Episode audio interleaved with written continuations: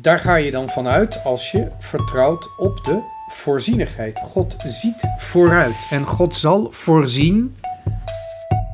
In deze podcast gaat Pater Elias op zoek naar wat echt is. Hij gaat de uitdaging aan om een zo helder mogelijk beeld te vormen van hoe de wereld in elkaar steekt. Dit is de Pater Podcast. Wanneer we nadenken over de aanwezigheid van God in deze wereld, dan denken we natuurlijk allereerst aan de goddelijke voorzienigheid. God voorziet wat we nodig hebben, omdat Hij voorziet wat het beste voor ons is. Immers, Hij heeft ons geschapen. Hij heeft dus een bepaalde bedoeling met onze schepping. Zijn goddelijke intentie, de intentie die Hij heeft in het scheppen van onze ziel, die is als het ware ingebed in onze natuur. Zoals God zichzelf niet kan ontkennen, zo kunnen wij ook niet ontkennen dat wij van God afhankelijk zijn en dat Hij daarom beter dan wij zelf weet wat onze meest gelukkige eindbestemming is. Daar ga je dan vanuit als je vertrouwt op de voorzienigheid. God ziet vooruit en God zal voorzien in wat we nodig hebben. Hij voorziet wat ons ware geluk is en hij zal voorzien in wat we nodig hebben om dat geluk te bereiken. Dat is dus allemaal gericht op de toekomst. Maar de goddelijke voorzienigheid heeft ook een, een keerzijde. Die niet negatief is, integendeel, maar het is wel een aanvulling van die goddelijke voorzienigheid. Het is als het ware het complement. Het maakt de goddelijke voorzienigheid volledig in het nu, in het vandaag. Dat wil zeggen, God biedt ons nu al vandaag, deze dag, tekenen die duiden niet zozeer op zijn aanwezigheid, maar ook op de weg die we moeten gaan. God geeft in zijn voorzienigheid tekenen die als het ware een wegwijzer zijn. Tekenen in onze realiteit vandaag de dag. Ik heb het niet over de sacramenten of sacramentalen. Nee, ik heb het gewoon over de dingen die in deze wereld aanwezig zijn, in onze natuur, in de zaken die zich afspelen in deze wereld. Ook daarin kunnen we proberen tekenen te zijn voor een onzichtbare realiteit die ons roept. Die onze aandacht trekt, ook al kunnen we die realiteit nog niet zien. En het is interessant om dan eens te kijken naar wat er gebeurt om ons heen. Wat we als een teken kunnen beschouwen. En dan natuurlijk is de hamvraag, de prijsvraag, dat is wat betekenen die tekenen dan? Wat is de interpretatie van die tekenen? Dat is natuurlijk het lastigste. Als, op, als ik eh, om een teken vraag, eh, wanneer ik moet beslissen bijvoorbeeld om naar Amsterdam te gaan of naar Brussel, en ik sla de Bijbel open, en daar uh, zie ik een tekst, uh, reis naar de heilige stad. Nou ja, dan weet ik natuurlijk precies, ik moet dus blijkbaar inderdaad reizen. Maar ja, naar welke stad? Je hebt vaak mensen die overal tekenen inzien, vooral een beetje de charismatische kant van de kerk. Ze zien veel tekens, tekenen, tekenen die een betekenis moeten hebben. Maar wat is die betekenis dan? Als de brug open is op het moment dat ik haast heb op weg naar een evenement, is die open brug dan een teken dat ik beter naar huis kan gaan? Of is die brug een teken dat ik mijn geduld moet oefenen? Daarom moet je ook niet te snel bezig zijn met overal tekenen in te zien, anders ga je al je tijd verspillen met het zoeken naar de uitlag, uitleg van uh, ja, de, de betekenis van die tekenen. En het meestal loopt het er dan op uit dat tekenen worden geïnterpreteerd naar de smaak en het inzicht van degene die het teken heeft gezien, die het meent te moeten interpreteren. En ja, als je een teken zo interpreteert ehm, dat het overeenkomt met je eigen smaak en je eigen inzichten en je eigen begrippen, ja, dan had je dat teken dus ook helemaal niet hoeven te hebben. Als we een teken zien, dat, of als we in onze omgeving proberen te zien hoe onze omgeving tekenen geeft die onze aandacht op God willen richten, dat betekent dan dat we wakker moeten worden. Dat God ons waarschuwt. Hoe dan ook, ik wou eens kijken naar dingen die in de zomer en de afgelopen maanden toch wel erg opmerkelijk zijn geweest. En waarvan ik me afvraag wat de betekenis er is van in het licht van Gods voorzienigheid. Wil God ons waarschuwen? Of valt het wel mee? Is het gewoon eigenlijk irrelevant? Wil God ons waarschuwen? Oké, maar waarvoor dan? Want wat wil hij laten zien? Er is nogal wat aan de hand in de wereld. Het komt weliswaar op ons af in de media. Maar, eh, en dat betekent dat die media toch al geïnterpreteerd hebben, dat ze een zekere invalshoek geven en andere zaken niet belichten. Maar ze zijn toch indrukwekkend genoeg om ons mee bezig te houden. En dan zijn er drie verschijnselen in deze afgelopen maanden die mij enorm opvallen. Dat is de krankzinnige droogte. Ehm, de, de oorlog in de Oekraïne. En laten we even dankbaar zijn voor het feit dat wij dat oorlog of invasie mogen noemen, want er zijn landen waar dat niet mag. Als je dat doet, kom je in de gevangenis. En natuurlijk, ehm, ja, binnen de kerk, de zogenaamde synodale weg van de Duitse kerk. Het zijn drie fenomenen die toch wel erg indrukwekkend zijn, omdat ze niet alleen erg radicaal zijn en extreem, maar ook omdat ze ons aan het denken zetten over onze eigen wereld en onze visie op deze wereld en onze plaats in deze wereld. Wat is er aan de hand? Wat wil God zeggen? En hoe moeten wij reageren? Allereerst die droogte. Ik wil even het niet hebben over het feit of dat nou een teken is van een definitieve klimaatsverandering. En zo ja, of dat dan door de mensen komt. Um, deze, dit soort droogtes zijn eerder voorgekomen in de vorige eeuw en daarvoor, ook al werd het toen nog niet zo precies gemeten, maar ze kwamen voor. En bovendien zijn er tijden geweest in de laatste uh, pak een beetje 30 eeuwen, dus de recente geschiedenis, waarin de mensen piramides is gaan bouwen en zijn eigen uh, geschiedenis is gaan opschrijven. In de laatste uh, eh, 3000 jaar zijn er periodes geweest, enkele tientallen jaren of soms zelfs enkele eeuwen, dat het warmer is geweest dan nu. Hoeveel gletsjers er toen waren, hoeveel water er viel, waar wel en niet woestijn was, dat laat ik even in het midden. Um, maar die warme perioden zijn er geweest. En uiteraard was de mens toen nog niet in staat om zoveel rotzooi in de atmosfeer te, te gooien. Uh, dat men er rekening mee moest houden of dat het eventueel mogelijk is geweest dat die klimaatverandering door de mens werd beïnvloed. Dat kunnen we, dacht ik, wel uitsluiten. Wat ik wil bekijken bij deze droogte is wat die droogte op geestelijk gebied betekent.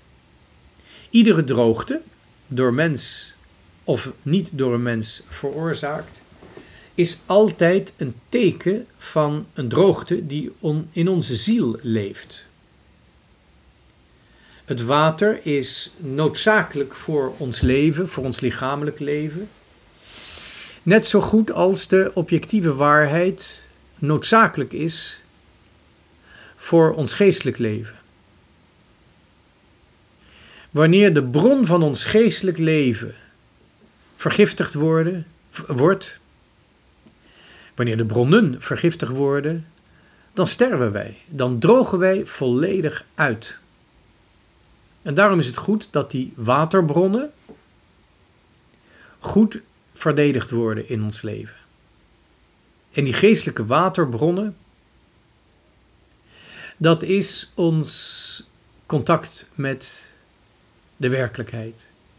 Oftewel, de manier waarop wij met de realiteit zoals die gegeven is omgaan, erop reageren, erover mogen nadenken en erover mogen uitwisselen.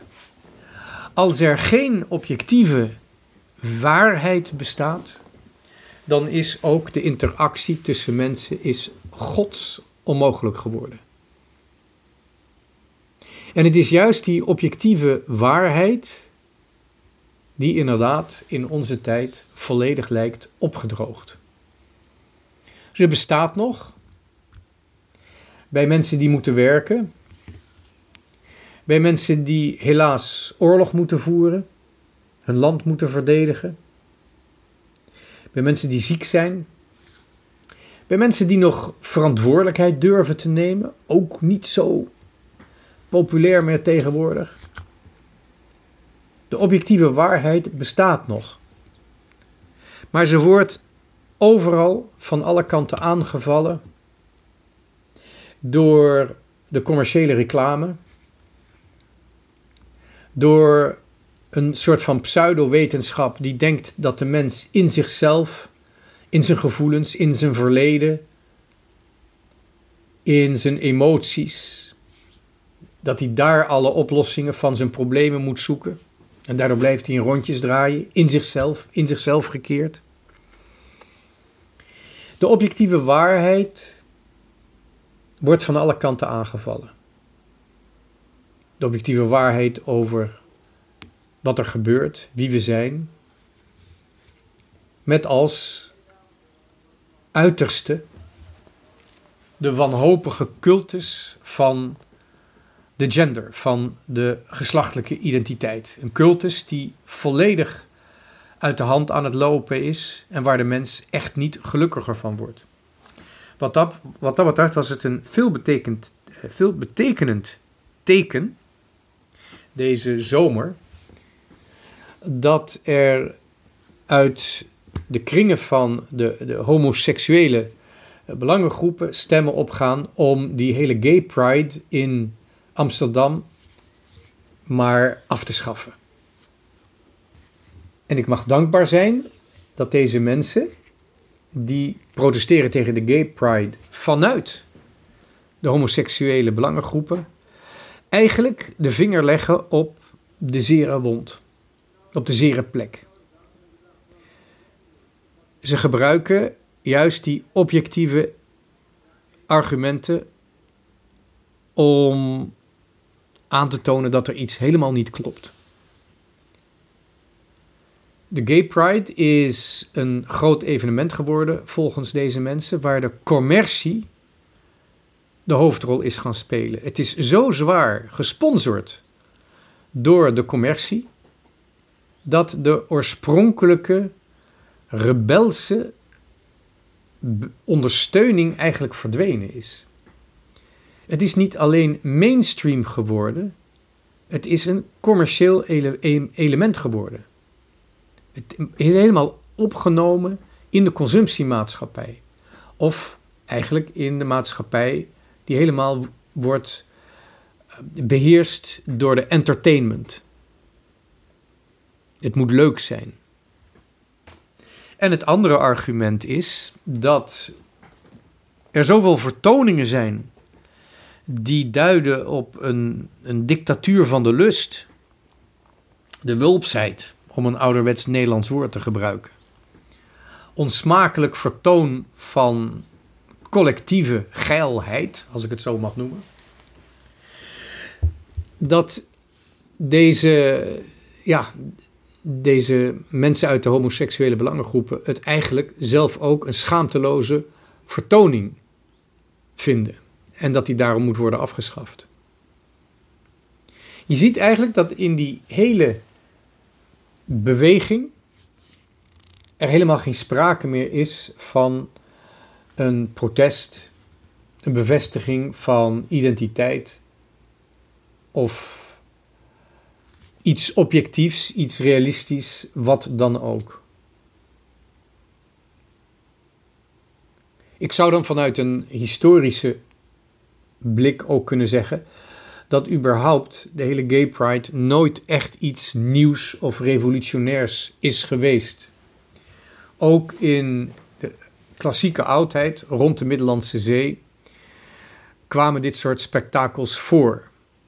Het waren eigenlijk religieuze spektakels waarin de persoonlijke schaamte voor bepaalde gevoelens en lusten, die persoonlijke gevoelens werden overwonnen door een, zo, een soort van collectief exhibitionisme, een collectief uh, tentoonstellen van zijn eigen seksuele neigingen, van zijn geilheid. En daarvoor moest ook flink gedronken worden, er moest flink gezopen worden om die schaamte te overwinnen. En die had een religieus kader, dat noemen we de orgastische cultussen. Die, die hadden een bepaald kader, een religieus kader. Maar het gekke is dat ook in onze tijd, ook al komt het niet echt uit religieuze hoek, is er toch weer behoefte gekomen aan religieuze uitdrukkingen. De Gay Pride is niet alleen een commercieel evenement geworden en een, een uh, ja, collectieve overwinning van schaamte, maar het is ook een nieuwe godsdienst geworden. Wee degene die publiek zegt dat er iets niet klopt. Wee degene die zegt dat hij het onsmakelijk vindt. Wee degene die erop wijst dat de mens toch echt een menselijke natuur heeft. Waarbij het menselijk lichaam en de manier waarop het gebouwd is en functioneert, boekdelen spreekt over het feit dat er toch iets niet klopt met homoseksualiteit. Met alle respect voor de gevoelens die iemand heeft. En daarom is het absoluut opmerkelijk dat de enigen die nog hun stef proberen te verheffen of mogen verheffen tegen dit evenement, althans het wordt geaccepteerd of het moet geaccepteerd worden, dat zijn de homoseksuelen zelf. Bravo, zou ik zeggen. Maar dat betekent ook dat ook, en dat is zichtbaar, dat ook voor deze mensen die tegen de Pride protesteren, de objectieve werkelijkheid toch wel weer belangrijk is. Die wordt aangehaald. In feite is dit ook weer een bevestiging van de betekenis die we kunnen geven aan zo'n natuurlijk evenement als een droogte. We hebben de objectieve werkelijkheid nodig. En dan zou ik de stap kunnen maken van daaruit, van de droogte, naar de oorlog in de Oekraïne. Wanneer je kijkt naar de beweegredenen die achter deze oorlog zitten, wanneer je kijkt naar de ideeën, de motivatie om de Oekraïne binnen te vallen, dan zie je eigenlijk twee zaken. Je ziet aan de ene kant de krampachtige pogingen van Rusland dat beroofd is van zijn verleden om dat verleden weer terug te vinden. een soort van Moskouse variant van het fascisme aan de ene kant. En aan de andere kant een werkelijk demonisch mechanisme dat op gang is gekomen binnen de organisatie van de geheime dienst in Rusland.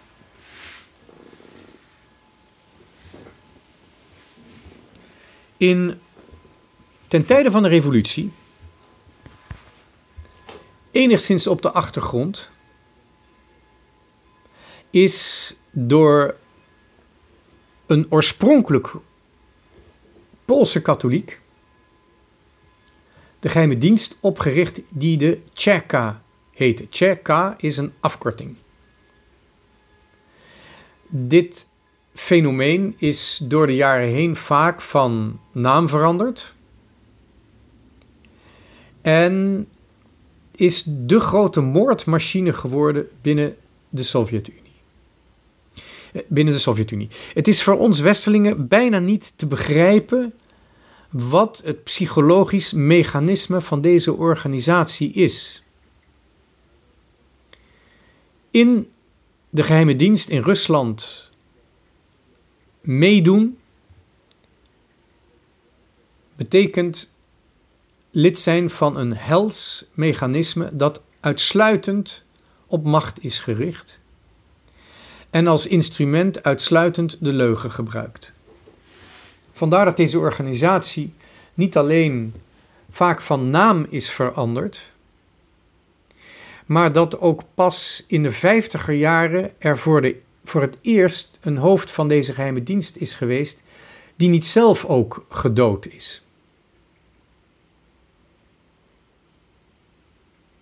Het is de monopolie van de rationaliteit. Alleen de geheime dienst, die vandaag de dag FSB heet in de Sovjet-Unie, beslist wie er rationeel mag denken in Rusland.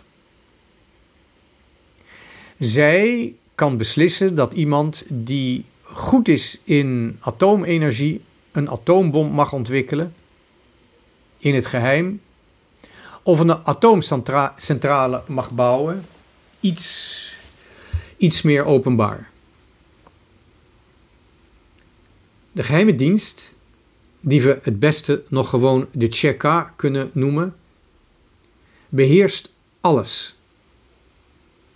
Het is gebaseerd op een typisch westerse logica, maar op een volstrekt doelloze, zinloze manier toegepast, met als enig doel om de macht te behouden.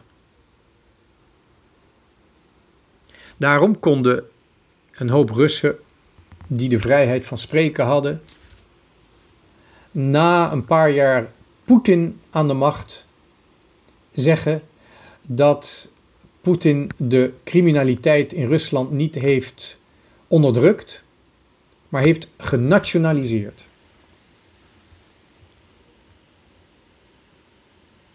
Aan de andere kant heeft deze organisatie uitermate ervaren in het manipuleren, in het verleiden en in het intimideren,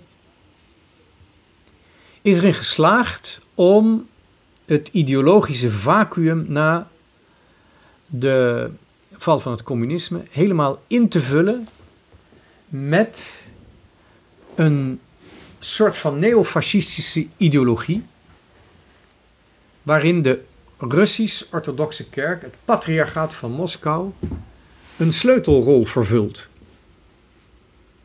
Je kunt niet alleen maar op de leugen en op fysieke macht rekenen. Je moet, er, je moet het plaatje inkleuren. En hierin zien we ook weer, ik zou bijna zeggen, de tragedie van het oude Rusland. Vanaf de val van Kiev, dat het centrum was van de Slavische orthodoxie, of een centrum, vanaf de val van Kiev is langzamerhand niet zozeer die Slavische orthodoxie naar Moskou verplaatst, maar heeft zich gesplitst in een meer Aziatische en een meer Europese tendens. De Aziatische tendens, dat is Moskou, die hebben inderdaad de Tataren en de Aziatische hordes eerst moeten ondergaan en daarna teruggedrongen. Terwijl er verschillende varianten zijn van de orthodoxie die meer op het westen is gericht binnen het Oekraïense en ook Litouwse culturele domein. Langzamerhand is uit Moskou een eigen patriarchaat gegroeid, waarvan ik me overigens afvraag of we dat nog echt wel moeten erkennen. En dat patriarchaat is steeds meer eigenlijk een imperiaal instrument geworden. En wanneer je kijkt naar wat de Russisch-Orthodoxe Kerk in zijn band met de macht, ik heb het niet over de persoonlijke spiritualiteit van, van heiligen, maar in de band met die imperiale macht zie je dat dat Moskous patriarchaat een ongelooflijk sterke anti-westerse houding heeft gehad en tegelijkertijd jaloezie. En dan komen we eigenlijk uit op de ideologie die op dit moment Moskou beweegt. De ideologie dat Rusland eigenlijk het oude Rome moet herstellen. Van Vladivostok in het oosten, oftewel de Stille Oceaan, tot de Atlantische Oceaan in het westen. Er is een soort van Moskous fascisme gegroeid, waarin het christendom een ideologische inhoud moet geven aan het imperialisme tussen de Atlantische Oceaan en de Stille Oceaan, met uiteraard als geestelijk, cultureel machtscentrum Moskou. En dit gebeurt aan de ene kant onder het motto dat Moskou het nieuwe Rome is. En dat stamt al uit zeer eh, zo de 15e, 16e eeuw dat dat opkomt. Maar tegelijkertijd is het een ontkenning van het oude Rome. Omdat vanuit de orthodoxe kerk een irrationele, antirationele levensvisie wordt gepropageerd en bovendien totaal niet wordt begrepen dat het voor een samenleving een enorme kracht is als de mens mag verantwoordelijk zijn voor zijn eigen beslissingen. En dus ook voor zijn beslissingen verantwoording moet afleggen. Dat is precies wat er ontbreekt in het Rusland zoals dat gegroeid is vanuit Moskou. De eigen persoonlijke verantwoordelijkheid tegenover de medemens, tegenover de autoriteit en tegenover God. En zo kan Rusland nu een oorlog beginnen vanuit een ongelooflijke strijdigheid. Aan de ene kant een enorme anti-Romeinse houding en tegelijkertijd de pretentie dat zij het enige echte Rome zijn. Moskou kan deze oorlog niet winnen. Zeker niet zolang de Tjerka, welke vorm ze ook heeft vandaag de dag, blijft bepalen wat de mensen moeten denken en doen in Rusland. En zeker niet zolang de Russische orthodoxie blijft volharden in die antirationele houding en geen eigen, ontwikkel, uh, geen eigen verantwoordelijkheid bij de gelovigen ontwikkelt. We zullen het volgende week even hebben over die synodale, zogenaamde synodale weg van, van de Duitse katholieke kerk.